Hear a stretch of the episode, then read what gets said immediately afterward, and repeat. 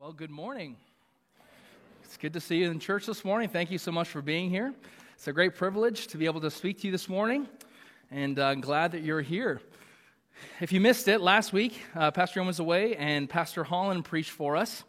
And uh, just before last week, over the holidays, Aloma and I were doing some driving together, coming home from uh, Hamilton, where we visited my family. And we're just in the car talking, and I said, I said, Aloma, I said, I got to preach next week, not this Sunday, but next Sunday. I said, what should I preach on? She said, well, you know what? This has been on my heart recently. She said, I just feel like sometimes we come to church and we just sort of go through the motions. You know, we don't come expecting God to do something great, we just go through the motions. And then last Sunday, Pastor Holland got up and preached a great message. If you haven't heard it, go back and listen to it. It was called Lame Expectations, about getting up and just going through the motions. So Pastor Aloma and Pastor Holland were chatting that week. She must have. But anyways, Aloma had to write me a new message this week. So um, I'm just teasing. no, I'm excited to be with you this morning. I'm, I'm looking forward to getting into God's Word. Take your Bibles with me. Turn to Colossians chapter number 3. Colossians chapter number 3 is where we'll be uh, in God's Word this morning. Well, it's officially one week or over one week into 2023. We've made it, one full week. And a new year is often a time for um, reflection, for review, a time to look back at the previous year and a time to look ahead to the next year with resolve. Maybe we could use this word, a word we're all familiar with resolution, right? New Year's resolution. How many of you made a New Year's resolution this year? Hold your hand up nice and high. How many of you? One. I see one, two, three. That's it. Three. Oh, four. Okay, I got four. I'm surprised. Only four. Okay, New Year's resolution. Here's the real question for only you four. How many of you have already broken your New? Oh, one, two, oh, 50%. That's not, a, that's not very good. Uh, well, you know what? Whether or not you made a formal New Year's resolution or not, I did not this year. Whether or not you did, I still think this time of year, the turning of the calendar, it still causes us to kind of give thought to the previous year and the coming year. It causes us to reflect and to look back. Maybe you were uh, going back through some old photos to post a highlight on, the, on your Facebook or social media of your, of your year, right? And looking at the highlights and the lowlights, looking back to think, what did I accomplish? What did I do? What lessons have I learned? Looking forward to the new year, thinking, uh, what goals do I have? What do I want to accomplish in the coming year? Where will I be in January 2024 compared to where I am today? And where am I today compared to where I was in January 2022? There's a lot of different goals that we could set. I read an article this week in News 10, I think I have it for you on the screens, and it talks about the most popular 2023 New Year's resolutions. So there's the first one for us is to exercise more. Now, number one resolution this year, according to News 10, was to exercise more. The second, surprise, surprise, to eat healthier. They go right hand in hand. Here's the third one. I think you'll like this one to lose weight. We're starting to see, a theme here the fourth one changes themes a little bit. It's to save more money. And the last one was to spend time, more time with friends and family. Perhaps you, like many others, have a physical goal this year. Maybe you have a financial goal, maybe a, a family goal, or a relationship achievement. Maybe it's a parenting goal, something you'd like to accomplish in your relationship or, or uh, your discipline of, of your children. I don't know. Maybe you have an education goal to pass a certain class or to make a certain grade. Maybe to read a certain amount of books every single month this year. But you know what? No matter the category that your New Year's goal or resolution falls into, you have that goal because you believe in some way it's going to make your life better. It'll make you healthier, happier, wealthier, wiser, more successful, well adjusted, have more peace. There's a famous phrase that comes around every January. Maybe you've heard it, maybe you've used it. You've probably seen it on somebody's caption. It goes like this New Year, new me. You ever heard that before? New Year, new me? Now, some of you are kind of looking at me skeptical. You're sort of rolling your eyes at me. And I don't blame you. Because so often we hear that phrase, New Year, new me. And maybe we've said it before, maybe we've heard people we know say it. But what happens? What really happens? I mean, 50% of us have already broken our New Year's resolutions, right? We say new year, new me, but often we settle back into the same old patterns, the same old rhythms, and the same old routines. Maybe we've done it ourselves. We said, you know, this is my year. I'm going to be a brand new person. It's going to be totally different, and yet so often it's not. We don't lose weight. We don't spend more time with friends and family. We don't eat healthier, and we don't exercise more. You know, I believe sometimes we carry that same attitude into our spiritual lives. We carry a, a defeatist attitude, a, a mentality of defeat. I think most of us, if we're honest, probably think this morning that this year will simply be a repeat spiritually of last year. Yeah, sure, we would hope it would be better, that we'd have a, a better walk with God and see more victory and experience more peace. But if we're really honest with ourselves, we think, I'm probably going to settle into the same rituals, the same routines, the same patterns. I'd be content for this year spiritually to look exactly as it did last year struggling with the same victory or struggling to get victory over the same sin. Still inconsistent in our walk or our relationship with Christ. Still lacking boldness when we try to witness or share our faith. Still praying the same, to be honest with you, faithless prayers. I think many of us, if we were honest, would say, I would guess, I would predict that this year spiritually will look a lot like last year did. But you know, the title of my message this morning is Living New Life. And the Bible makes it very clear that as believers, we are given new life. That in, in Jesus Christ, we have new resurrection life. So here's the question I want to ask you this morning If we've been given new life, why aren't we living new life? So often, though we have partaken in Jesus Christ and we've experienced new life in the gospel, we live every day the same. We live every day defeated. We live every day not partaking in the new resurrection life. And so this morning, I want to look at this passage in Colossians and see how the Apostle Paul teaches us how we can live out new life in Jesus Christ. Not just for salvation, but every single day we can live lives of joy, of peace, of victory, and how we can take this into the new year with us. And so look with me at Colossians chapter 3, and let's begin reading in verse number 1. The Bible says this If ye then be risen with Christ, seek those things which are above where Christ sitteth on the right hand of God. Set your affections on things above, not on things on the earth. For ye are dead, and your life is hid with Christ in God. When Christ, who is our life, shall appear, then shall ye also appear with him in glory. Let's pray this morning. Father, we are grateful to be in your house this morning. God, we thank you already for the time we've been able to have in lifting up our voices in worship. We thank you that you are a holy God. We thank you that you're a God who's never taken counsel from anyone, a God who, to whom no one else and nothing else can compare. God, this morning as we go to your word, I ask that you would speak to our hearts, that you would challenge us. Lord, would, you burn in our hearts this morning a discontentment, a holy discontentment for where we are spiritually? That we would not leave here content to go on in 2023 the same as we've been, but that we would be motivated, challenged, equipped to live in victory, to live the resurrected life that you want us to live.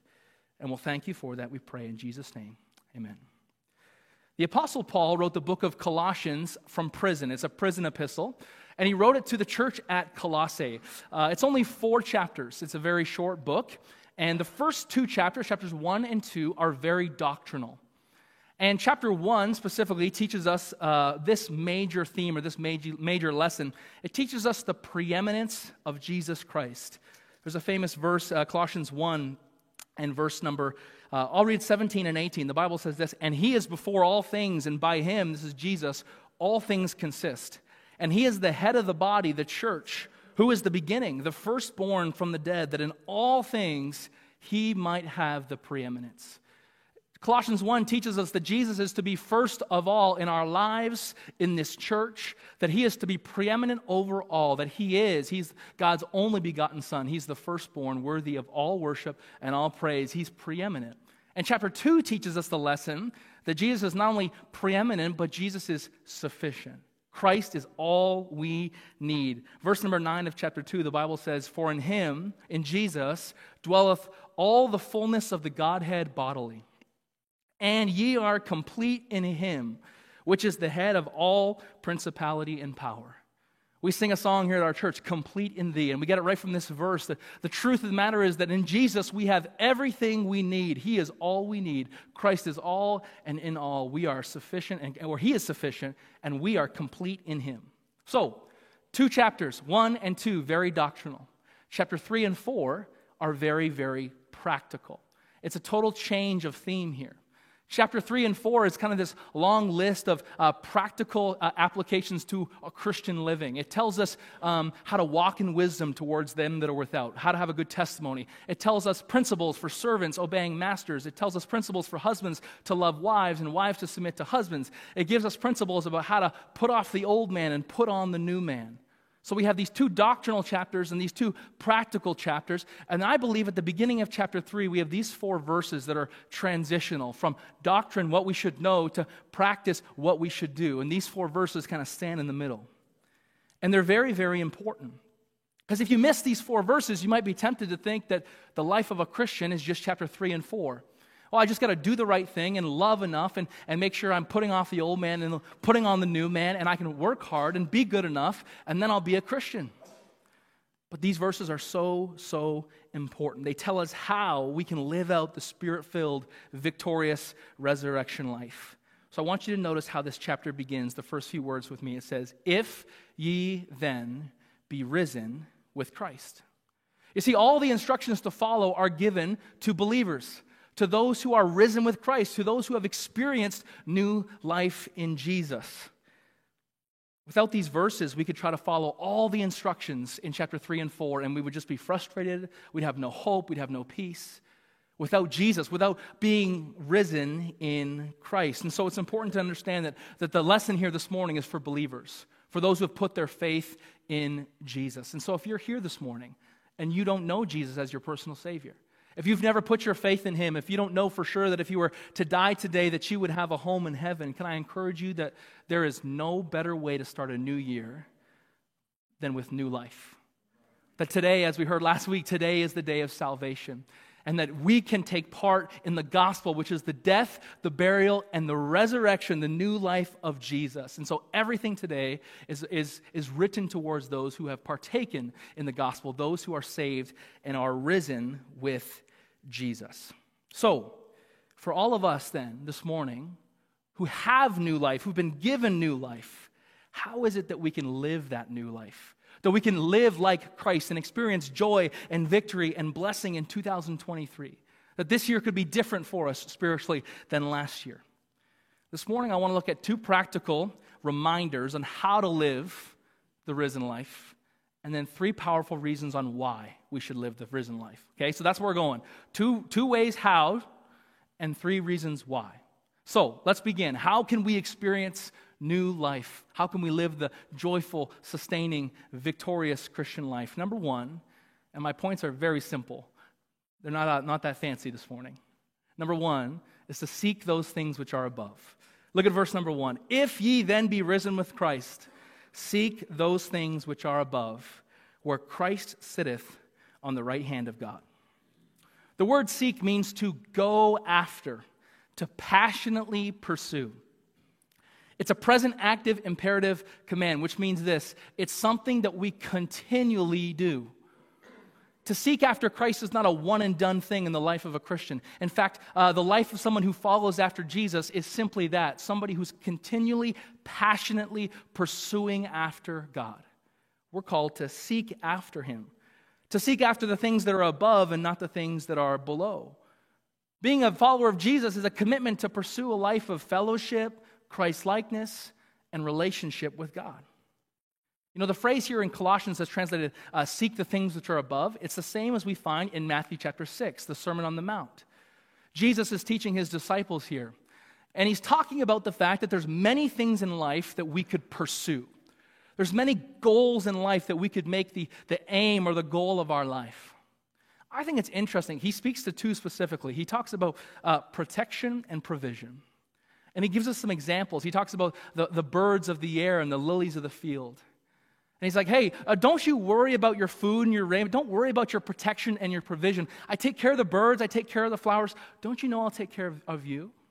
And this is a bit of a side note, but I think it's interesting that Jesus chose to highlight protection and provision. I mean, he could have said to his disciples, uh, don't make the goal of your life uh, financial success, or don't make the goal of your life um, uh, popularity or fame, but he hits on provision and protection.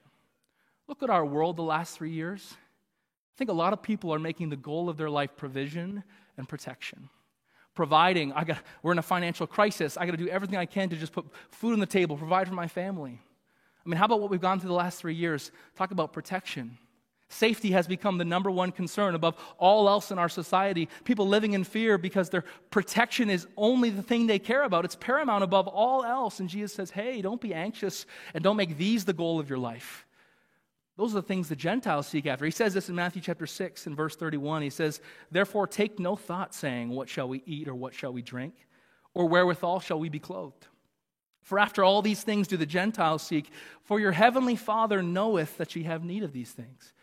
But seek ye first the kingdom of God and his righteousness, and all these things shall be added unto you. There's that phrase, the same as in Colossians 3 Seek ye first the kingdom of God. So I ask you this morning, church family, what is the goal of your life?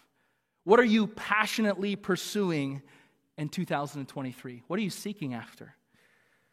You know, I think most Christians set goals and aims of physical, temporal things and hope they will stumble into spiritual success. I mean, like, let's be honest. Take a look at your goals for this year, your resolutions. What categories would they fall into? We're fooling ourselves if we think that we're going to set physical goals and set financial goals and set family goals and we're going, to, we're to set career goals and we'll just stumble into spiritual success. Because our passion, the things we're seeking after, are all wrong. Jesus says, Seek ye first the kingdom of God. Oftentimes, our resolutions, our goals, they reveal a preoccupation and a wrong focus of the temporal, the physical, the things of this earth away. And the message of Colossians 3 is no, no, no, seek the things which are above and not the things on, of earth the passion, the pursuit of our life ought to be Jesus and His Word and His will and honor and glorifying Him in everything we do. You know, Paul learned a really important lesson in the Christian life. And he teaches us this lesson in Philippians chapter 3. The lesson is this victorious Christian life is more about pursuing than performing. It's more about pursuing than performing.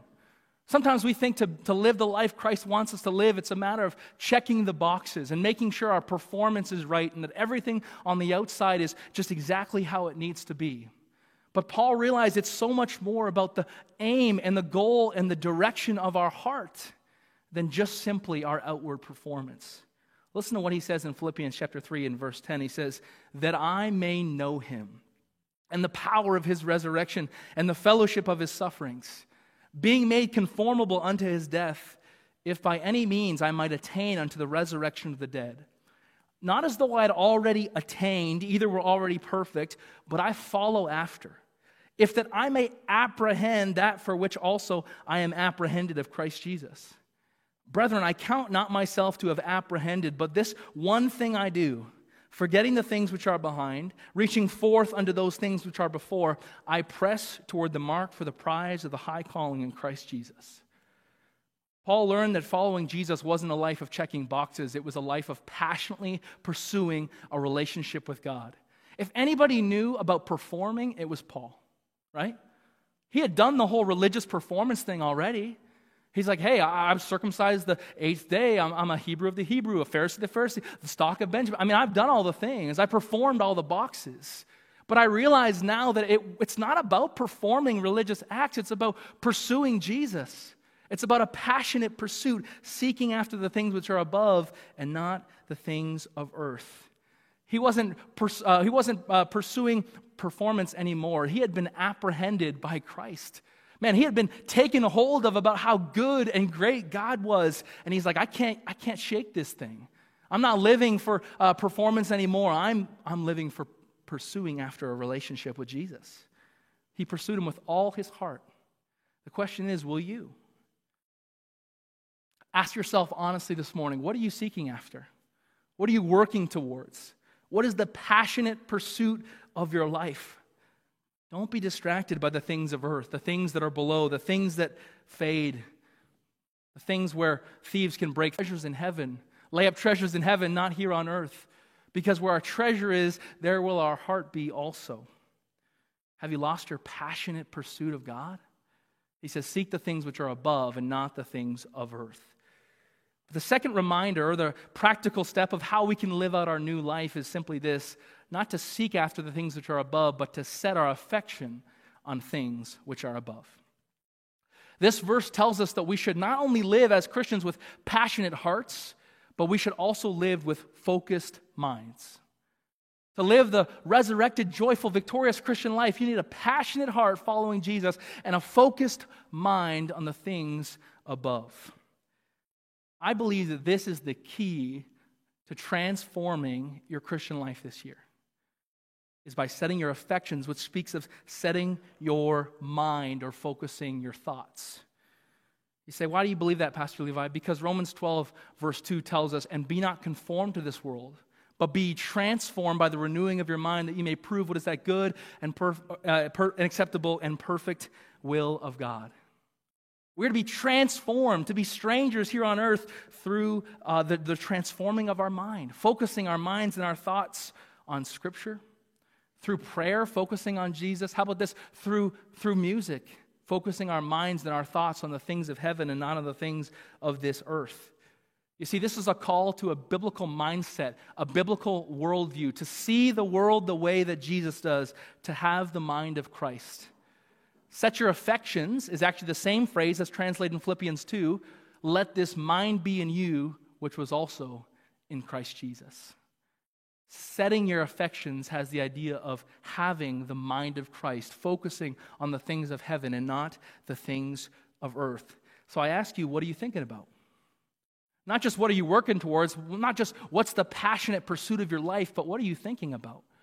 What consumes your thoughts in those idle moments? What are you thinking about? Are you thinking about sinful thoughts? Perhaps in those quiet moments, maybe even now in your head, there's, there's lustful thoughts. Perhaps there's uh, sexually impure thoughts. Perhaps there's uh, bitter thoughts, angry thoughts. Perhaps there's covetous thoughts wanting things that God has not chosen to give to us. What are you thinking about? Maybe it's not so much sinful thoughts, but maybe you're just so bogged down by the busyness of your life.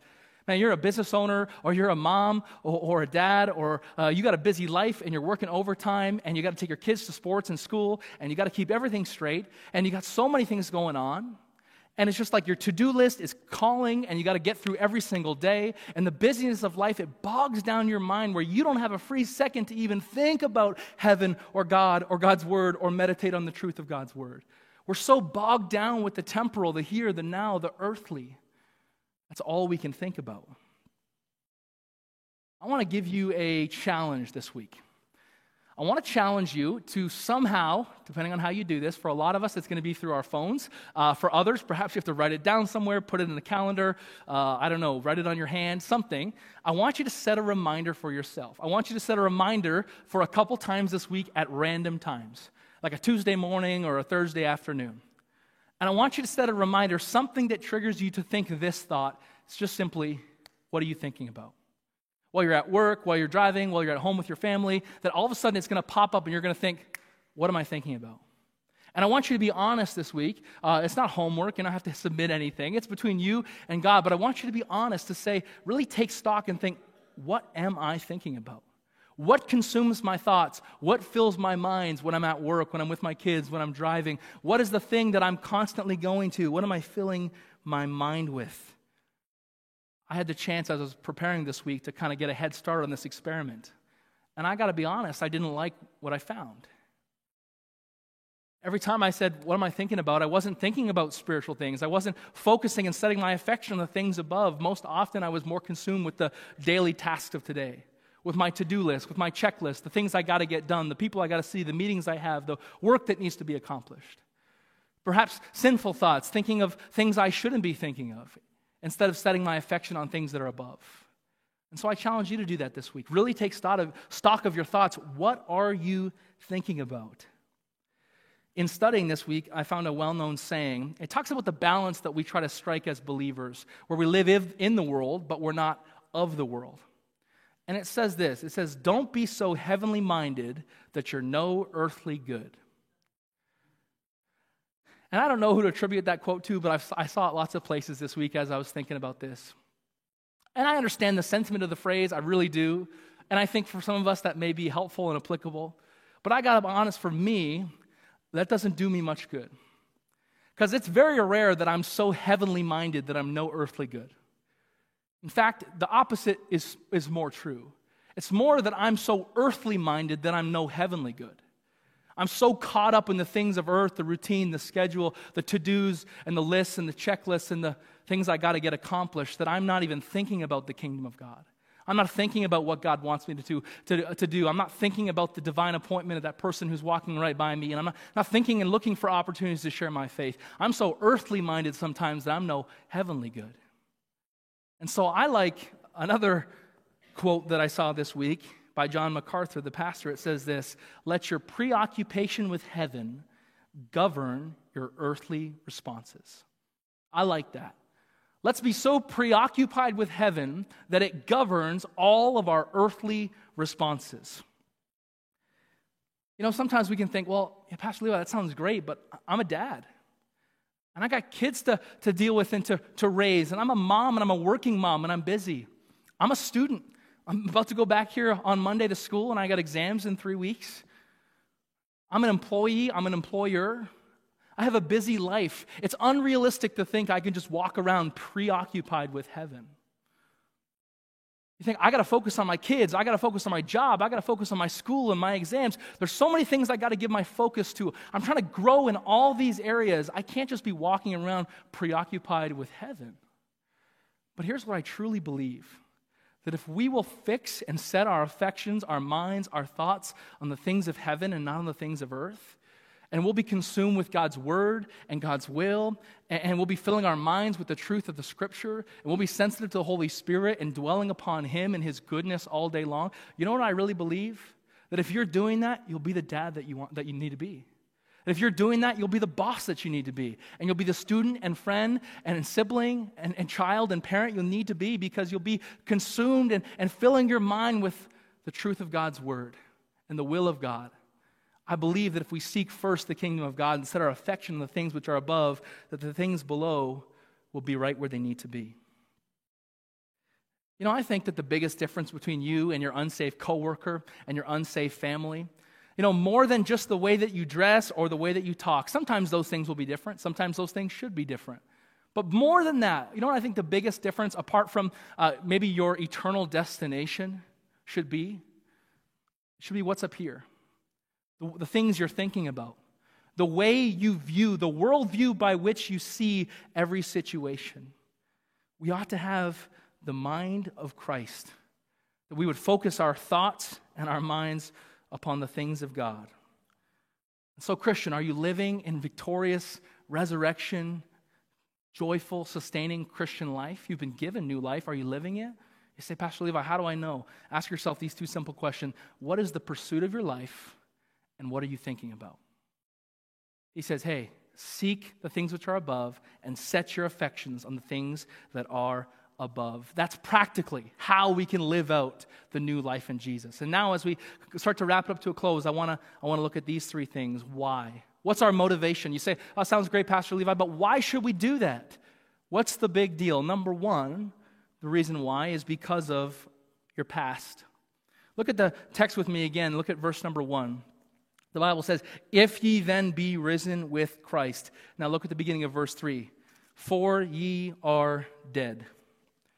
As a follower of Jesus, if you've accepted the message of the gospel, it means that you are dead to yourself and alive unto Christ. You've taken part in the message of the gospel, the death, the burial, and the resurrection of Jesus. You're dead to yourself and you're alive through Christ. Paul understood this when he wrote in Galatians 2. He says, For I, through the law, am dead to the law, that I might live unto God. I am crucified with Christ. Nevertheless, I live, yet not I, but Christ liveth in me. And the life which I now live in the flesh, I live by the faith of the Son of God, who loved me and gave himself for me. When I put my faith in Jesus Christ, Levi Tyrrell died to himself and I was born again, alive unto God. And every breath that I breathe and every day that I live, I'm to live for the glory of the one who loved me and gave himself for me. I'm dead to myself, but I'm alive to God. The life that I now live is ought to be for Christ. Say, why should I be motivated to seek after God and to set my affections after God? Why? Because God loved you enough to send his son to die for you. Because you're saved. Because you're no longer dead in trespasses and sin. You're dead to yourself, but you're alive, eternal, and abundant unto God. That's why. Because of the gospel. Look at our past, but let's look at our present. Look at verse number three. It says, For ye are dead, and your life is hid with Christ in God. If you've put your faith in Jesus Christ, you can hold to this truth this morning that your life is hidden with Christ in God. You say, Great. What does that mean? Well, I think it means a few things. First, it means that if we're hidden in Christ with God, it means we are saved from the penalty of our sin and the wrath of God. We are in Christ. We are safe and secure in Him, and His righteousness covers us. His blood has made an atonement for our sin, and we don't have to face the penalty for sin anymore. We are hidden with Christ in God. We're safe and secure in Jesus. Praise the Lord for that. And you know what else it means that we're hidden with God? It means that He's put us in the palm of His hand and that no man can ever pluck us out, that our salvation is secure until the day of Christ returning, that we are hidden with God. Our life is no longer about us. We're dead, but we're hidden with God. We're secure, and we can praise the Lord for that. We're covered by His love and His blood, and we're safe from His wrath. We are hidden in Christ. So live for God. Set your affections and seek after God because of your past. He saved you. Because of your presence, you're hid with Christ in God, and because of your future. Look at verse number four with me. When Christ, who is our life, shall appear, then shall ye also appear with him in glory.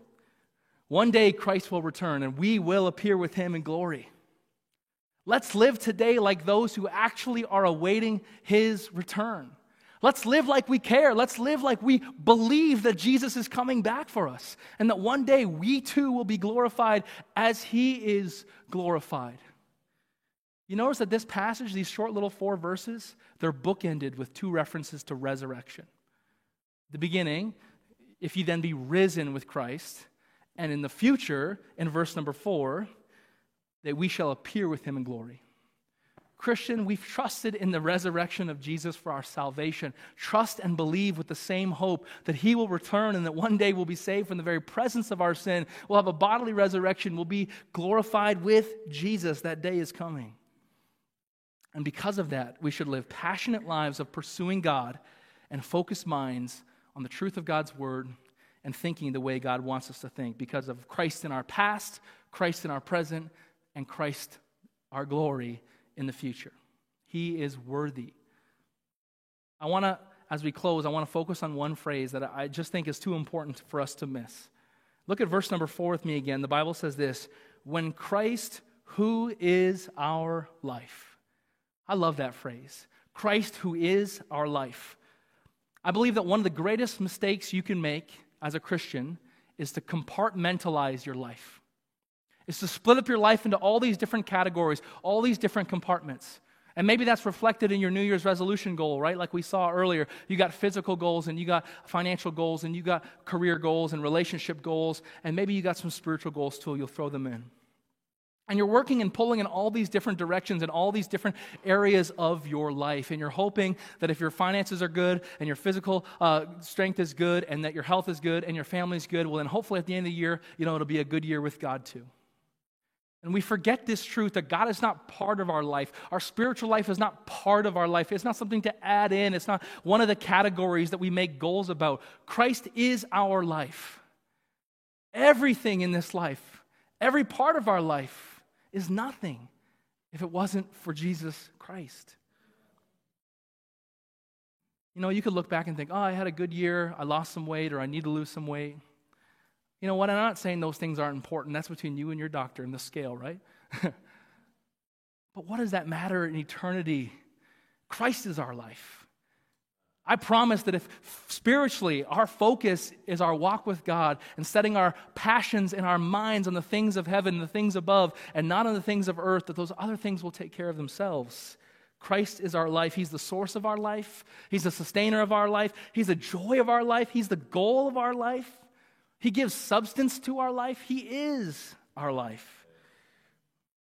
And I believe when we live in light of this truth, when we dwell on that truth and we focus our, our goals and we set our, our aim, our passionate pursuit towards seeking God, and we set our minds and we focus on the things of God, I believe what's going to happen in 2023 for our church is that God's going to begin to transform us.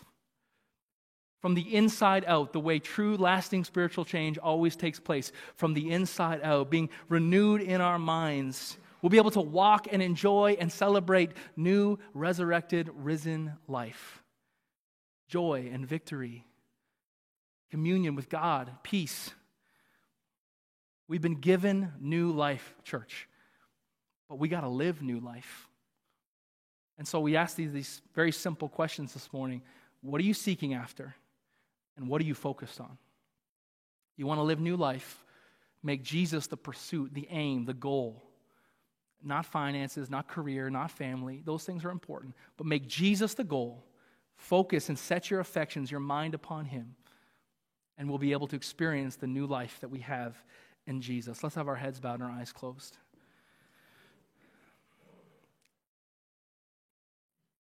Father, we are thankful for the gospel, your death, your burial, and your resurrection. Thank you for the new life that is available in you.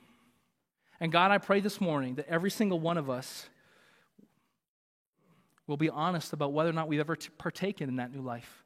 Lord, if there's someone here today who does not know for sure that they're saved, would you work in their hearts even now?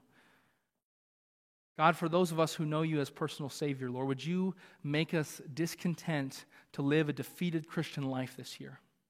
Would you grow in us a desire to seek after you passionately, to put you first, to seek your kingdom, and to focus our minds upon you, your word, and your will? And we'll thank you for it.